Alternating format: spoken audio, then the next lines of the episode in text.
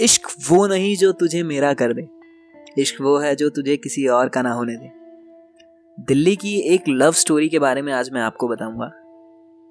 Eleventh class की बात है, एक लड़का स्कूल चेंज करने के लिए गया। एडमिशन के लिए वो नए स्कूल में गया और उसे वहाँ पर एक लड़की ने रिसेप्शन पे देखा।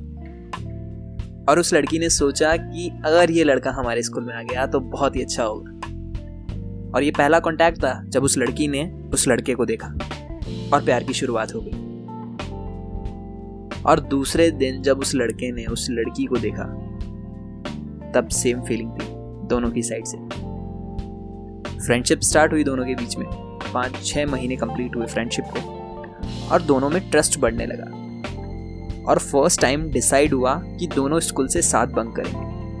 उस लड़के को लगा कि वो लड़की नहीं आएगी। लेकिन वो लड़की आ गई और वो लड़का स्कूल चला गया। अब वो लड़की एक गली में सात से साढ़े सात बजे तक उसका इंतज़ार करती रही। पर वो लड़का नहीं आया, क्योंकि वो तो स्कूल चला गया था। फिर बाद में इन्होंने उस गली का नाम ही रख दिया सात से साढ़े सात बजे वाली गली। और फिर इन दोनों ने एक साथ बंक मारने चालू कर दी। ट्वेल्थ क्लास में वो लड़का कुछ ज़्यादा ही फोकस्ड हो गया अपनी पढ़ाई को लेकर, क्योंकि उसके घर की जो फाइनेंशियल कंडीशंस थी वो अच्छी नहीं थी। तो इस वजह से उन लोगों का रिलेशन भी खराब होने लगा। तो उस लड़की ने बस इतना सा कहा कि पढ़ाई आप कर लो, लेकिन अपने रिलेशन के लिए भी थोड़ा टाइम निकालो।